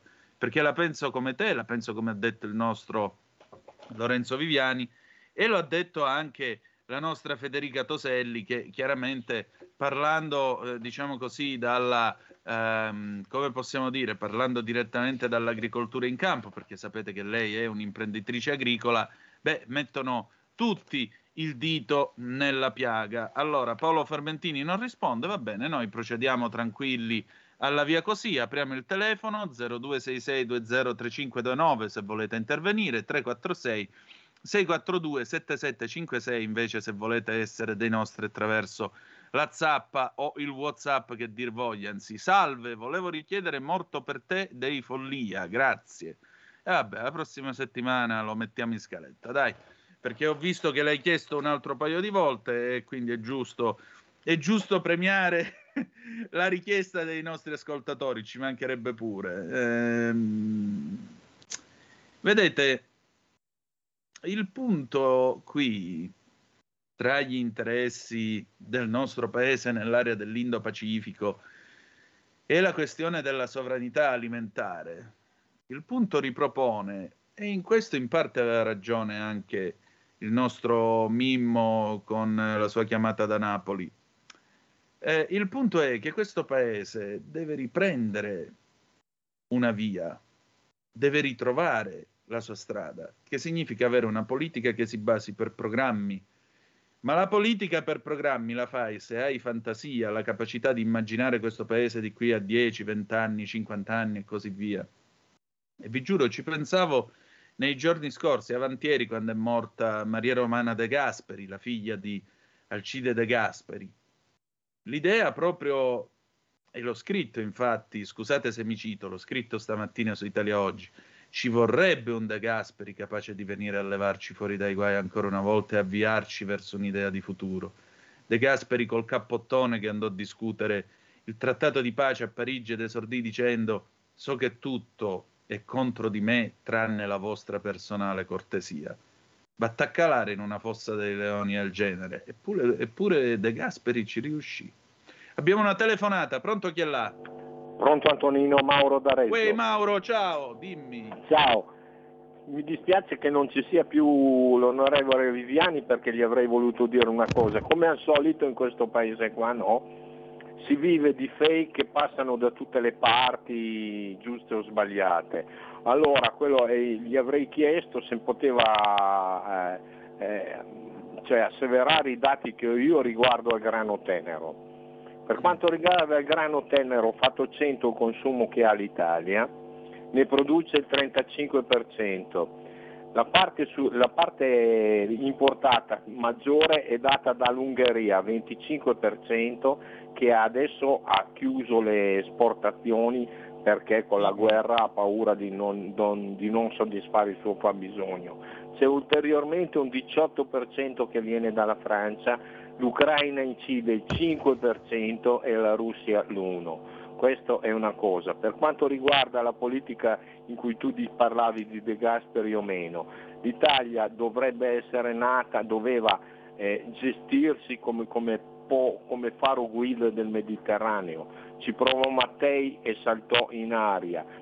Ci provò dopo, dopo di lui si arrivò poi alla fine a, a- a Aldo Moro e anche lui fu eliminato e di certo saranno stati forse gli esecutori delle Brigate Rosse, ma indubbiamente i servizi americani quelli, erano molto presenti. Per ultimo ci provò eh, Bettino Craxi con Sigonella e abbiamo visto la fine che ha fatto. Per cui noi nel 1945 abbiamo perso la guerra e abbiamo firmato una cambiale senza scadenza al rapporto con l'America. Questo ci condurrà certamente solo a, un- a distruggere totalmente quello che abbiamo, anche perché in Europa per quanto riguarda l'agricoltura, dopo aver distrutto l'impresa, che, eh, le aziende che nel 2008 con la crisi dei subprime ci ritornò indietro e perdemmo dal 25 al 30% della manifattura, ora stanno sinistrando al massimo l'agricoltura italiana che era sempre stata grande fattore produttivo per l'Italia. Per cui io penso che siamo destinati purtroppo a una fine molto ma molto ignobile e tutti quelli che non hanno voluto capire in questi 30 anni patiranno ciò che hanno prodotto. Mauro, grazie. Io però non voglio condividere il tuo epilogo così drammatico. Dai, voglio darmela una prospettiva di speranza, perché la politica è l'arte del possibile, oltre che la più alta forma di carità possibile. Però, sai, tu dici tutta una serie di cose che per me sono un invito a nozze, perché lo so, io vi sembro un disco rotto quando dico certe cose, ma è così. Noi non abbiamo una politica né araba né tantomeno mediterranea E tu hai detto, dice, giustamente aggiungerei dal mio punto di vista, l'Italia doveva essere un paese faro nel Mediterraneo e hai evocato Mattei. Su Mattei avremo modo di tornarci perché vi prometto una sorpresa, ma il discorso è proprio questo, cioè o tu hai il tuo ruolo nel centro del Mediterraneo e sei effettualmente ed effettivamente crocevia del mondo, perché l'Italia è il crocevia del mondo. Vuoi andare a nord, a sud, a est, a ovest, sempre di qua devi passare. Allora, o recuperi questa tua dimensione sapendo di esserlo, o se no, boh. Ma voi vi rendete conto che, voglio dire, noi siamo una portaerei protesa nel Mediterraneo, diceva qualcuno, per 2500 chilometri. C'è una guerra in corso praticamente sul pianerottolo di fronte di casa nostra e però quando c'è da discutere, chi vanno a sentire gli inglesi e i francesi, cioè i tedeschi e i francesi? Quando quelli più vicini siamo noi altri, quelli che hanno la posizione più strategica. Ma stiamo scherzando qua, ma a che gioco giochiamo? Comunque abbiamo con noi Paolo Formentini. Ciao Paolo, ben trovato. Buonasera, buonasera. Eccoci, sento che sei molto probabilmente in movimento, quindi faremo sempre, una cosa. Ed è giusto così, mio caro. Eh, spero che non piova, se no sembra quell'album di Ivan Graziani dell'80, Viaggi a intemperie. Speriamo almeno questo no. Senti, oh, abbiamo mandato il tuo intervento sulla Verkhovna Rada e allora questo impegno con il Parlamento ucraino che cosa implica?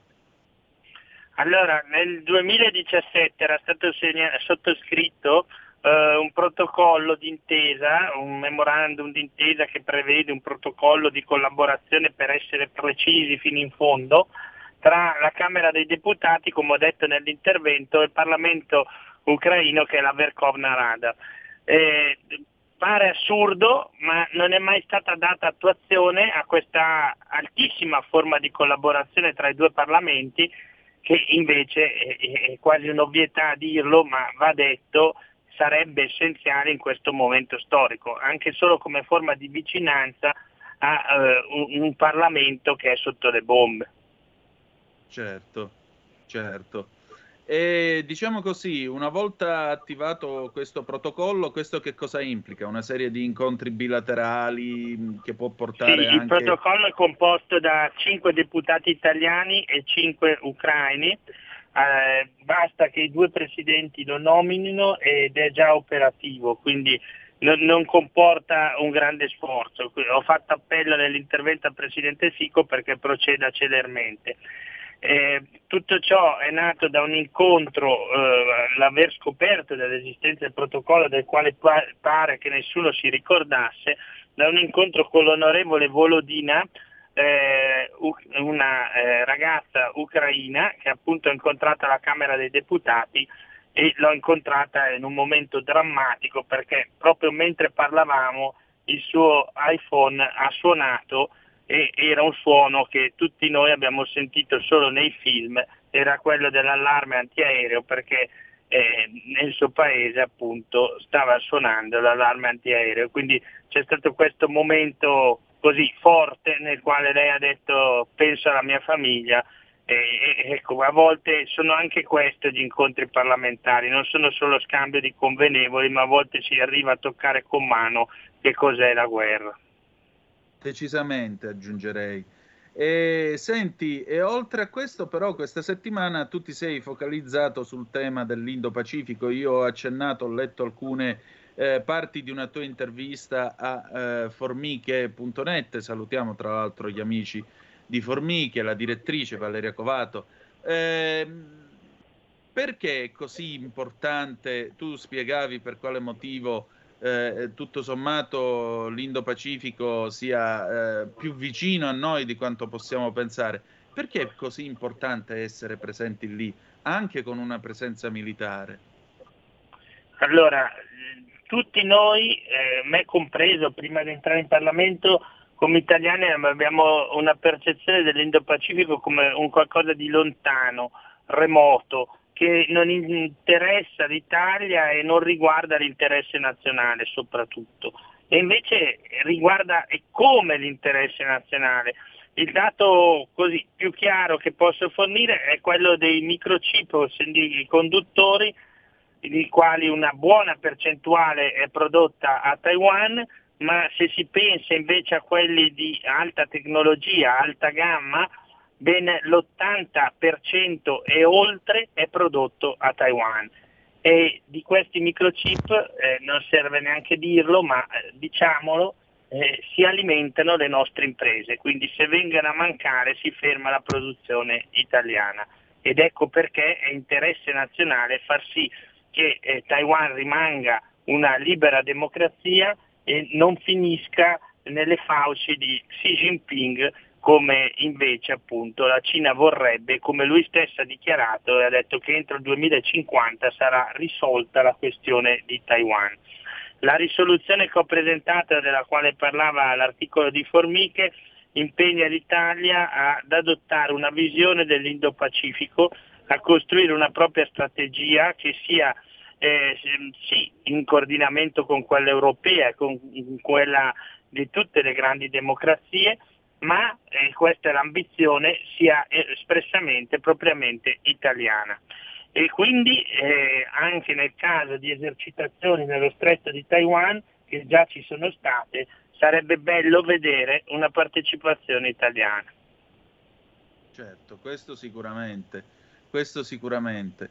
E poi anche perché oltre alla via della seta si potrebbe, diciamo, ricordare che noi abbiamo anche una via marittima di collegamento con l'Indo-Pacifico attraverso Suez. Assolutamente, eh, e qui proprio a garanzia della libertà di navigazione ci sono in quelle acque le portaeree americane e in quelle acque si è svolta una grande esercitazione qualche mese fa che ha visto impegnati le marine di Stati Uniti, Inghilterra, Giappone e di sei stati rivieraschi. Eh, perché tanta attenzione? Perché c'è un, questo desiderio espansionistico di Pechino verso questo mar cinese meridionale e orientale che riguarda delle acque che sono importantissime per la libera navigazione e per quel Indo-Pacifico libero e aperto che, che si vuole continuare a garantire. Questo serve a tutti gli stati che lì si affacciano, ma a tutto il mondo, perché è l'area cruciale, l'area dalla quale passano una gran parte dei traffici commerciali globali e passerà anche il futuro della nostra libertà. Ed ecco perché è bene iniziare a conoscere nomi come Spratly o Paracel o Senkaku, eh, perché sono nomi di isole, nel, appunto in quelle acque, isole che soprattutto nel caso delle Spratly la Cina ha militarizzato, addirittura costruendone su dei banchi di sabbia di nuove e sono delle vere e proprie portaerei per proiettare oltre la propria sfera di influenza. Esatto, che è anche una risposta alla cosiddetta strategia del filo di perle, tu mi insegni quella eh, serie di basi nel Mar Cinese meridionale disposte dagli americani quasi a fare una sorta di barriera fino al Giappone nei confronti della Cina. C'è una telefonata per noi, dovrebbe essere il nostro Pino il portoghese. Pino, palesati. Sì. Ciao, ciao, ciao, Saluti, saluti anche all'onorevole Formentini. Ecco, io sono perfettamente d'accordo sul discorso di, come dire, di una presenza eh, importante anche a livello militare nella zona del Sud Pacifico perché sappiamo tutti che, che il futuro è anche lì, no? quindi perfettamente. Tra l'altro io sono stato dipendente di una società eh, produttrice di semiconduttori italo-francese, che tutti sappiamo l'ST, e sono stato anche da quelle parti perché ci sono tante fabbriche in, in che, che, si occupano di queste cose ed è importante tenere sempre eh, alimentato questo, questi canali perché sono ovviamente la, tecnologia sono, ormai è tutto, il, il, il chip è dentro anche nel, quasi quasi nel, nel piatto dei spaghetti. Bon, detto questo, io però volevo dire anche questo, eh, so, che l'onorevole Formentini oltre ad essere, ehm, oltre a far parte della Commissione Esteri, mi sembra, risulta che essere anche vicepresidente dell'Assemblea parlamentare della Nato. Ok, io eh, le chiederei, proprio così come, come- come ascoltatore, come, come anche simpatizzante della Lega, di eh, però eh, fare più, come dire, mm, non pressioni, comunque di, di tenere sempre presente che la zona il Mediterraneo, il nostro Mediterraneo è molto importante e noi però praticamente oggi non ci siamo quasi e eh, nell'ambito della Nato io, io penso che sia anche giusto che che la Nato, ci- non che ci dia, insomma, che, che- che comunque ci, ci tenga in considerazione con più ehm, entusiasmo per, per gestire, per, per- eh, per, eh, monitorare quelle che sono le attività, quelle che sono eh, la, la presenza, la presenza anche militare nostra nel Mediterraneo, perché il Mediterraneo per noi è importantissimo, perché noi non siamo eh, né, in, né in Cina né, Ok? E quindi fermo restando, che ripeto, sono d'accordo perché lì, da quelle parti è anche il futuro, però non possiamo dimenticare, io oggi penso che noi siamo molto deboli, così però è la mia impressione, dobbiamo ri- ricostituire anche attraverso la Nato, perché no? Anzi, io spero che ci, che ci dir- cioè, che- che ci dirà qualcosa, qualcosa da fare anche noi, no? Scusate la mia semplicità, grazie, aspetto la risposta. Vi chiedo però 30 secondi di pausa e la risposta arriva subito dopo. Torniamo subito. Stai ascoltando Radio Libertà. La tua voce libera, senza filtri né censura. La tua radio. E ridiamo subito la linea ad Antonino Danna. E rieccoci, siete di nuovo sulle magiche, magiche, magiche onde di Radio Libertà. Questo è sempre, questo è sempre Zoom, il drive time in mezzo ai fatti. Insomma, eh, Paolo, mi sembra un intervento molto sostenuto, de- molto articolato più che altro, quello del nostro Pino. Un ruolo di centralità per l'Italia. Tu che ne pensi? No, no, sottoscrivo pienamente e rassicuro l'ascoltatore perché è esattamente quello che facciamo come membri della Lega, dell'Assemblea parlamentare della Nato. Oltre a me ci sono il deputato Guglielmo Picchi e due senatori, Massimo Candura e Pellegrini. Beh, tutti insieme noi ci spendiamo proprio perché la Nato eh, si occupi del front est che è drammaticamente oggi evidente quanto sia importante, non solo quindi in passato ma oggi e lo è sempre di più negli, negli ultimi mesi, ma anche del Mediterraneo. È stata esattamente la nostra battaglia in tutti questi anni di legislatura e un punto focale sul quale davvero mm, concentrare le nostre attenzioni è l'hub per il sud della Nato di Napoli. Questo hub per il sud è, è sì all'interno di una base militare, però ha un sogno ambizioso che è quello di eh, porsi all'interno della Nato come quel centro di, di così, comprensione delle dinamiche africane, subsaheliane del Corno d'Africa, ovvero di tutto ciò che poi si riverbera sul nostro Mediterraneo, in, eh, che si trasforma purtroppo in eh, tratta di esseri umani, terrorismo e eh, tratta di, di traffico di armi, di droga, cioè tutto ciò che destabilizza le nostre democrazie spesso arriva da sud. E allora è bene che noi questo sud iniziamo a capirlo.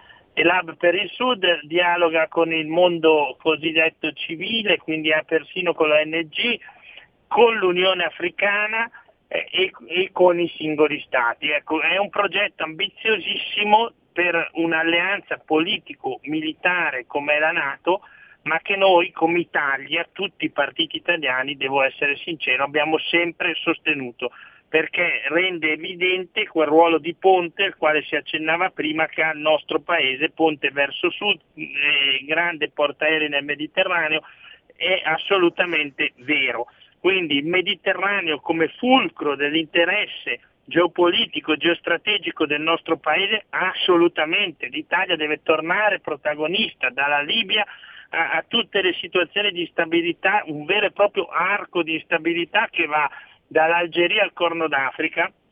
Bene, però, però quello che dicevo è diamo un segno agli alleati, alle democrazie di presenza nell'Indo-Pacifico. Ciò non vuol dire che dobbiamo distogliere forze, energie, è solo un segno, una presenza per ribadire a difesa della democrazia, noi ci siamo sempre, della libertà di navigazione e, e anche a garanzia di quegli interessi economici del nostro paese non immediatamente comprensibili ma che esistono anche nell'Indo-Pacifico. Paolo, io ti ringrazio molto del tuo tempo e della tua disponibilità come sempre. Direi che possiamo salutarci e ci ritroviamo venerdì prossimo, d'accordo? Grazie, a presto. Grazie a te e adesso, signore e signori, cose dell'altro mondo. Cose dell'altro mondo, la rassegna stampa estera di Zoom. Ecco qua, allora potete già vedere la BBC direttamente sul canale 252 del digitale terrestre oppure sull'app dei vostri telefonini o ancora su radiolibertà.net perché? Perché vediamo la nostra rassegna stampa internazionale della sera. Intanto la notizia del giorno, la notizia del momento per la BBC è che la Croce Rossa ha deciso di posporre il tentativo di evacuazione de- della povera Mariupol ormai assediata da giorni. Il Comitato internazionale della Croce Rossa ha dichiarato di aver pos- mh, ah, diciamo, spostato più in là nel tempo il tentativo di evacuare civili eh, dalla città assediata di, eh, Mariu- eh, di Mariupol. Eh, il team della- del ehm, Comitato internazionale della Croce Rossa che eh, si è trovato, che era in movimento verso, era diretto a Mariupol venerdì, cioè oggi, per facilitare il passaggio in sicurezza dei civili, è dovuto tornare a Zaporigna dopo che eh, gli accordi e le condizioni sul terreno hanno reso impossibile procedere. Questa è una dichiarazione ufficiale della Croce Rossa. Il team della Croce Rossa, che è composto da tre veicoli e nove persone, non ha potuto raggiungere Mariupol né tantomeno facilitare quest'oggi il passaggio in sicurezza dei civili. Proveranno di nuovo sabato, cioè domattina. Eh, perché questa operazione possa avere successo è necessario che entrambe le parti rispettino gli accordi e forniscano le necessarie condizioni e garanzie di sicurezza. Se e quando l'operazione di passaggio e quindi di eh, esfiltrazione dei profughi dovesse eh, succedere, il ruolo della Croce Rossa come, in- come intermediario neutrale accompagnerebbe quindi il convoglio fuori da Mariupol verso un'altra città in Ucraina. Eh, altra notizia che è abbastanza inquietante, eh, le truppe russe hanno preso 200 guardie della centrale di Chernobyl prigioniere. Questo lo dichiara il eh, sindaco di Slavotic, la città che è stata costruita dopo l'86 per eh, dare eh, ospitalità ai, eh, quelli, ai tecnici che lavorano alla centrale. Mm, il sindaco di Slavotic appunto ha dichiarato alla BBC che circa 200 membri della Guardia Nazionale Ucraina che erano tra quelli eh, rimasti bloccati nella centrale mentre era sotto il controllo dei russi, sono stati molto probabilmente fatti prigionieri dalle truppe russe nel momento in cui si sono ritirati. Li consideriamo prigionieri di guerra, ha dichiarato Yuri Fomicev, aggiungendo che sono stati, hanno perso i loro contatti sin da eh, giovedì. Stiamo lavorando su uno scambio di prigionieri. Non è chiaro se le truppe russe abbiano lasciato l'intera zona proibita di Chernobyl o soltanto l'area immediatamente attorno alla centrale. L'intera zona di Chernobyl, spiega il sindaco Fomicev, è molto ampia, noi non possiamo monitorarla tutta quanto, sappiamo soltanto che sta succedendo direttamente attorno alla centrale dove si trovano i nostri lavoratori. Al momento eh, la situazione, secondo il sindaco, la situazione attorno alla centrale di Chernobyl è troppo incerta per permettere che gli attuali eh, tecnici che lavorano sul sito possano essere sostituiti da un nuovo turno. Alle 5 della sera, però, è uscita fuori questa notizia, è arrivata questa breaking news che a quanto pare ci sarebbe stato un raid dell'aeronautica eh, ucraina contro un eh, deposito di petrolio sul territorio russo. Sarebbe stato un attacco condotto con gli elicotteri. Al momento l'Ucraina non conferma e non smentisce. Tra l'altro la BBC dice che il ministro degli esteri eh, dell'Ucraina ha, detto, ha, rip- ha ripetuto di non poter né confermare né tantomeno smentire il fatto che l'Ucraina abbia attaccato un deposito di carburante in Russia. Eh, tra l'altro il eh, Ministero invece della Difesa, il ministro della Difesa russo Igor Konashenkov ha dichiarato al canale di Stato pubblico Rossiglia 24 che non solo stati, è stato colpito il, eh, il, um, il deposito appunto i, di, carbura- di carburante, ma soprattutto questo carburante non era carburante inteso per eh, l'esercito, ma per il trasporto civile. Non ha niente a che fare con le forze armate eh, russe. Konashenkov ha dichiarato che due elicotteri ucraini MiG-24 sono entrati in Russia a un'altezza molto elevata alle 5 ora locale prima di condurre un attacco missilistico. L'Ucraina, vi ripeto, smentisce tutto questo. Andiamo a vedere la TAS, che cosa ci dice questa sera invece in materia mh, di questo attacco di cui quindi si parla. Ecco che si sta caricando adesso la pagina della TAS in modo tale da sentire un pochettino che cosa dice Mosca in materia. Passiamo alla visualizzazione in inglese, io il russo ahimè non lo so. Eccolo qua, ecco qua che si apre pian piano, eh, Russian News Agency. Eh, dunque, vediamo un po', vediamo un po'. No, non c'è, non c'è la notizia possibile. Il Cremlino, eh, ah, eccolo qua, eccolo qua, ecco qua. Sentiamo la versione russa dei, del Cremlino a proposito di questo attacco contro il deposito di petrolio di carburante a Belgorod. Il portavoce di Dmitry Peskov, il portavoce del Cremlino, ha dichiarato chiaramente non è questo che può creare le condizioni per ulteriori colloqui. Questa è stata la risposta quando gli hanno chiesto se questo attacco possa essere in grado di danneggiare eh, chiaramente i colloqui di pace. Eh, dichiarazione appunto ufficiale del portavoce del Cremlino, Dmitry Peskov, eh, l'attacco aereo ucraino contro un deposito di carburante nella città eh, russa di Belgorod non sta creando le ulteriori condizioni per procedere con i colloqui di pace. Chiaramente non è questo che può agevolare la situazione, ha detto nel momento in cui gli è stato chiesto se l'incidente potesse essere visto come un'escalation del conflitto. Peskov ha anche sottolineato che ehm, noi qui eh, presso l'amministrazione presidenziale non eh, rilasciamo dichiarazioni, sono le agenzie professionali e diciamo di professionisti e le agenzie eh, diciamo che si occupano eh, del, del, diritto nel nostro paese che dovrebbero fare queste dichiarazioni. Il Cremlino ha eh, notato, il portavoce del Cremlino ha dichiarato che la superiorità aerea della Russia nell'operazione speciale militare in Ucraina, vi ricordo che non possono definire la guerra se non vanno in galera, è un fatto assoluto.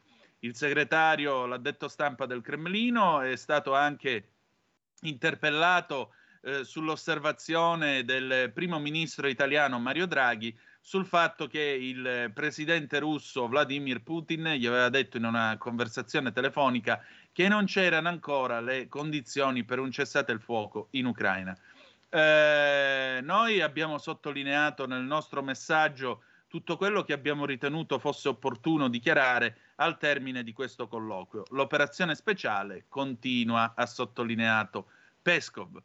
Eh, quest'oggi è esploso appunto, è scoppiato un incendio in un deposito di carburante appartenente all'azienda Belgorod Neft Product, eh, dopo che eh, le forze aeree ucraine avevano condotto due attacchi, eh, da, due attacchi aerei. Gli attacchi, l'attacco non ha eh, causato alcuna perdita, non ci sono stati dei morti, ma eh, le, eh, diciamo così, le successive esplosioni che hanno eh, naturalmente colpito i depositi di petrolio, i serbatoi di carburante, hanno spinto le autorità locali ad annunciare un'evacuazione di tutti gli abitanti che vivono sulle strade vicine a questo deposito. Medvedev, il vicepresidente del Consiglio di sicurezza russo, intanto ha assicurato che le autorità continueranno a fornire assistenza agli agricoltori in via prioritaria e che la Russia ha abbastanza cibo per poter rispondere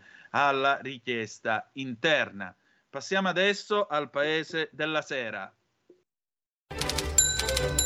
Il paese della sera, la rassegna stampa italiana di Zoom. Ecco, nel frattempo andiamo a vedere che cosa, che cosa succede nel nostro paese, quali saranno le notizie quindi che sentirete eh, stasera al TG e che domani il nostro Semivarin vi leggerà nel corso della rassegna stampa. Ehm, Ansa.it abbiamo la guerra, si ritenta domani l'evacuazione da Mariupol, Erdogan a Putin, incontratevi con Zelensky. La cronaca della giornata, sono a Kiev per dare un messaggio di speranza, ha detto la Presidente del Parlamento UE Roberta Mezzola. Il sindaco di Cerniv, città dell'Ucraina settentrionale, ha riferito che il reparto ospedaliero è stato distrutto. Mentre sono in corso i colloqui russo-ucraina in video, è in corso l'evacuazione di circa 2.000 civili da Mariupol, Mosca. Il gas in rubli è opzione revocabile. Eh, Zelensky, i russi preparano attacchi nel sud e fa sapere di aver licenziato alcuni traditori. Ucciso, lo sapete, un miliziano italiano. Ucraina, la cronaca della giornata, poi abbiamo la First Lady dell'Ucraina che scrive al Papa, grazie per le cure ai bimbi. Il ministro Di Maio sequestri agli oligarchi russi nel nostro paese per 900 milioni di euro. Vola poi il prezzo del gas in Europa, le borse chiudono in rialzo. Eh, calcio, si parla di mondiali, notizia della quale in realtà non ce ne potrebbe fregare di meno visto quello che è successo in settimana. Comunque ve la leggo, sorteggio mondiali in Qatar, Germania-Spagna in gruppo E, sfide tra nazionali europee anche tra Belgio e Croazia, Francia e Danimarca, Iran e USA con l'Inghilterra nel gruppo B. Il Covid che continua, 74.350 positivi e 154 vittime nelle ultime 24 ore. Occupazione in terapia intensiva al 4,7% contro il 4,5% della settimana scorsa. Sull'occupazione di aree mediche dal 13,9% al 15,2%. RT a 1,24, cala l'incidenza, 836 casi ogni 100.000 abitanti. È morto poi Patrick eh, de Marchelier, il fotografo che scoprì Lady Diana. Eh, l'attacco ucraino a Belgorod per Mosca peserà sui negoziati, come abbiamo anche saputo dalla TAS, colpito, colpito un deposito di petrolio in Russia, Cremlino sono stati elicotteri ucraini. Sul posto 170 pompieri con 50 mezzi, sgomberate case vicine. Il Ministero della Difesa ucraina non commenta, stiamo conducendo un'operazione difensiva, non siamo responsabili di ogni catastrofe sul territorio russo. Eh, inchiesta poi di Project, eh, Putin avrebbe il cancro, ma il Cremlino smentisce lo zar seguito da un oncologo specializzato secondo questa inchiesta. Andiamo a vedere adesso l'Aggi che cosa ci dice stasera, questo venerdì primo di aprile. Tra l'altro giornata che non ha visto molti scherzi, anche perché mi sembra che non ci sia proprio da scherzare un bel nulla in questo periodo. Ecco qua l'Aggi, Erdogan sente Putin pronto a organizzare un incontro con Zelensky in Turchia. Kiev colpisce i depositi di carburanti in Russia. Mosca, l'attacco peserà sui colloqui. Secondo il governatore l'attacco è stato sferrato da due elicotteri ucraini che sono entrati in territorio russo volando a bassa quota. Invece eh, la BBC diceva ad alta quota. Il mercato italiano dell'auto è tornato ai livelli del 1967 e vai, mi vado a comprare una bella Giulia. Il centro studi Promotor sulle vendite dell'intero 2022 si ottiene un volume di immatricolazioni di 1.127.527, un livello molto vicino a quell'anno, cioè 55 anni fa. Eh, abbiamo una defezione nell'amministrazione Biden, qui di spalla. Psaki lascia, la Casa Bianca perde la portavoce. È stato il volto sicuro, a volte sorridente, a volte acido, ma sempre gentile dell'amministrazione Biden. Ha annunciato la sua uscita entro la primavera per intraprendere una carriera televisiva. Ora tu sei la portavoce del presunto uomo più potente del mondo e scegli di andartene a fare la carriera televisiva. Figuratevi questa quanto può non condividere la situazione. Poi L'UE chiede l'impegno di Pechino per fermare la guerra. Il vertice è durato circa tre ore, il conflitto in Ucraina è stato il filo rosso che ha unito le conversazioni tra i leader su temi economici, sicurezza internazionale e cooperazione tra UE e Cina.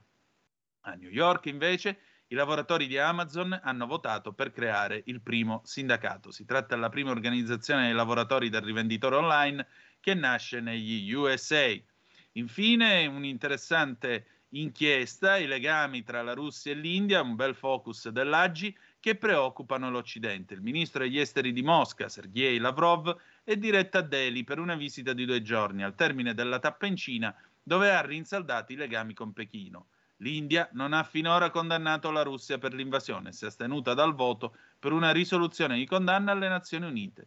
Infine, Palazzo Chigi assicura nessuno stato d'allarme sull'energia, secondo fonti anonime permane lo stato di preallerta che comporta il costante monitoraggio della situazione. Ci sono anche dei sondaggi, il PD primo partito nei sondaggi, ma è spuntato Italexit di Paragone.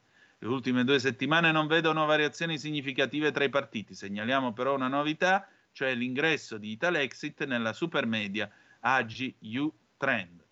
Andiamo adesso a vedere la DN Kronos, così concludiamo la nostra rassegna stampa della sera che riecheggia un po', qualcuno di voi se li ricorderà, i mitici giornali del pomeriggio, li abbiamo evocati spesso, il Paese, eh, Paese Sera, la stampa Sera o anche la notte. Allora, ecco qua la DN Kronos, temi caldi, energia, fonti Palazzo Chigi, no alle valutazioni sullo stato dell'allarme, permane lo stato di preallerta che comporta il costante monitoraggio della situazione. Gas Russia, Cremlino, stop non sarà immediato. Gas Russia, Borri, pagare rubli, potremmo guadagnarci. Gas Russia, Bloss, eh, Putin bleffa, non avrà un rublo. Ucraina, Kiev, primo soldato Russia morto per radiazioni di Chernobyl. Altri 26 soldati sarebbero stati ricoverati. Ucraina, Kiev, i russi hanno lasciato l'area di Chernobyl. In ospedale i soldati russi esposti alle radiazioni di Chernobyl. Volontaria di Mariupol, ho vissuto l'inferno, ma piangerò solo quando vinceremo. Morto Edi Ongaro, collettivo Stella Rossa, tragedia, non ci aspettavamo partisse. L'italiano stava combattendo in Ucraina, ma sulla partenza nel 2015 non aveva detto niente a nessuno. Ucraina è il dramma di chi è arrivato prima della guerra, l'Italia ci nega il permesso. Infine Erdogan a Putin, incontri Zelensky in Turchia. Spero che dopo la telefonata venga stabilita una data dell'incontro. Mascherine al chiuso, costa, obiettivo è toglierle il primo di maggio. Speriamo bene, speriamo bene, speriamo che questa prova sia finita. Allora, ecco che io torno Vediamo un po', accendiamo di nuovo la webcam, eccomi qua. E allora, eh, siamo arrivati alla fine della nostra trasmissione, abbiamo ancora tre minuti, quindi se volete 0266203529 potete intervenire per telefono oppure 346 642 7756 se volete mandarci qualche altra zappa a commento della situazione. La cosa che più mi, mi inquieta, ve lo devo dire, mi inquieta E questa storia dei soldati che sono stati colpiti dalle radiazioni, eh, dalle radiazioni diciamo così, eh, di, di, di, di Chernobyl. Lo sapevamo che, ovviamente lo sapevamo che sarebbe rimasto tutto questo, lo sapevamo che eh, tutto quello che la centrale chiaramente ha sparso con l'esplosione nel 1986 eh, rimarrà per i secoli che verranno, però è altrettanto vero che aver mandato quei ragazzi senza alcuna protezione in un posto del genere, beh, qualcuno la notte ci dovrà pensare.